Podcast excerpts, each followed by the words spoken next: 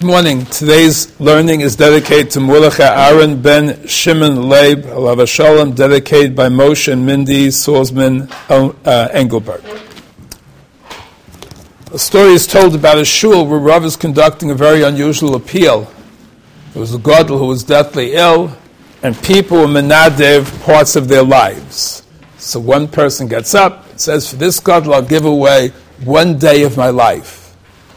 Another person gets up and says, and I'll do three days of my life. Another person gets up and says, a week. A fourth person says, I'll give away a month. Another person gets up and says, I'll give away 10 years. The Rav heard, there, heard that, that 10 years, that's too much of giving away. Said, no, I didn't mean myself, I meant my shviga, my mother-in-law. So the story is supposed to tell us that when you give, you have first make sure you're giving what's yours, not you're giving what's your mother-in-law's or somebody else's. And the parsha we find that V'yichali Truma follows Mishpatim, and it's a little bit strange to follow the order. It looks like a ping pong. We're going back and forth that we had at the end of Yisro, Mizbeach, and from Mizbeach we went to Mishpatim, which is more or less Ben Odin L'Chaveiro and Nezikin and Yanim. And then we go back to Truma, which back to the Mizbeach. So the Mefarshim explain that really the mishpatim was a hachana. Before a person gives to build a Beis Hamikdash, you have to know the laws of Nezikin and Shaimim, because you have to make sure the money you give away is your own money. You can't give away Yena's money. I mean, it says, B'chur ma'odecha, where Chazal say with all your money, it means your money, not anybody else's.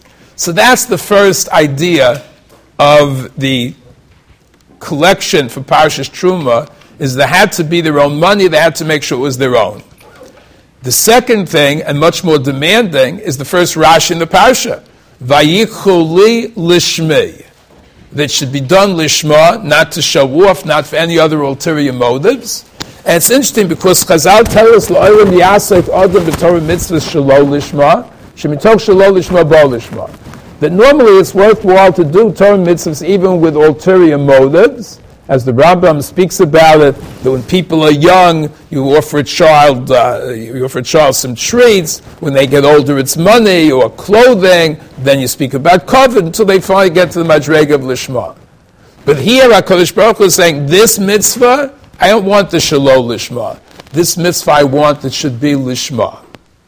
So we have A, the, you have to make sure the money is your own, and then second, it should be given Lishma also and not Shalom Lishma. This second issue of mitzvahs shalom lishma was a big issue that split the Hasidim and the Misnagdim.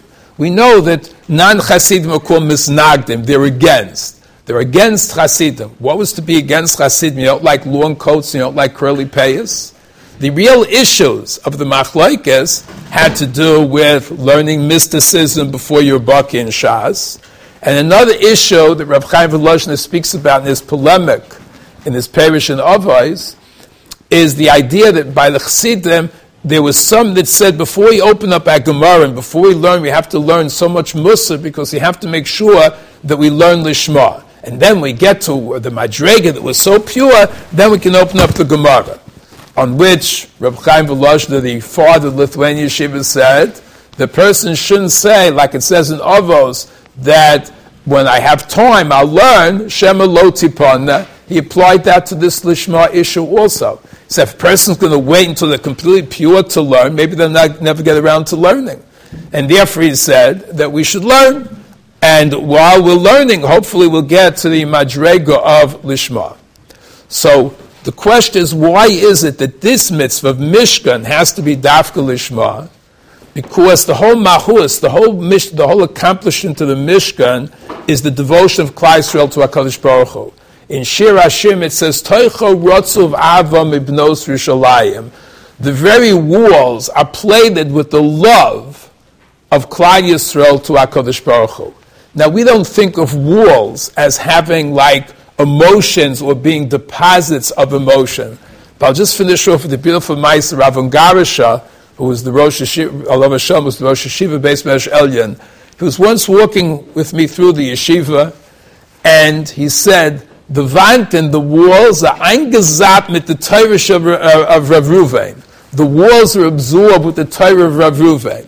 In his eyes, when he walked into the beis medrash, he said the walls are saturated with Torah of Rav Ruvain.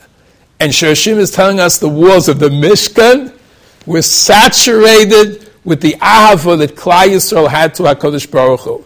And to build such a Mishkan, it taka have to be Lishma. That's the high level of the Mishkan. For us, in our building, what's our Avodah in Yeshiva's learning? Learning Baruch Hashem HaKadosh Baruch Hu did not require Lishma. We should learn for whatever way we can motivate ourselves to learn. And in Yetz Hashem, if we learn enough, we'll be zoichet to the time that we'll be on the Madrega of Lishma and have a schus to be able to contribute to the Mishkan.